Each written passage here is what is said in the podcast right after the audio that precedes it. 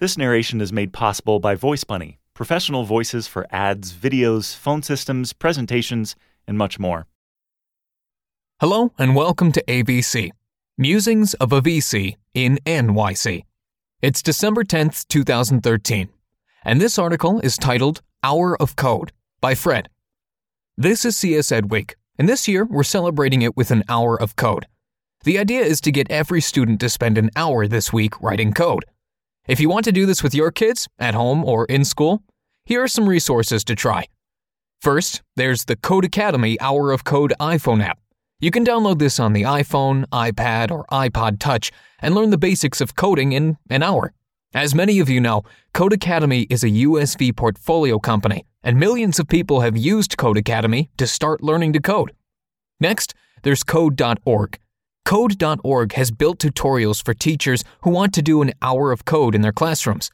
Code.org is a nonprofit dedicated to bringing CS to schools all around the country, and they are leading the Hour of Code effort nationwide. As for other resources, there's a host of resources out there, like Scratch, CodeHS, Globaloria, and Tynker that you can use to teach the Hour of Code to your students. In other CS news, Obama endorsed CS Ed and the Hour of Code in this video yesterday. And the city of Chicago announced that they will integrate CS Ed broadly in their schools so that every student gets the opportunity to learn coding skills. And last but not least, in NYC, Chancellor Wolcott announced a $1 million program to train over 100 teachers in the Code.org curriculum.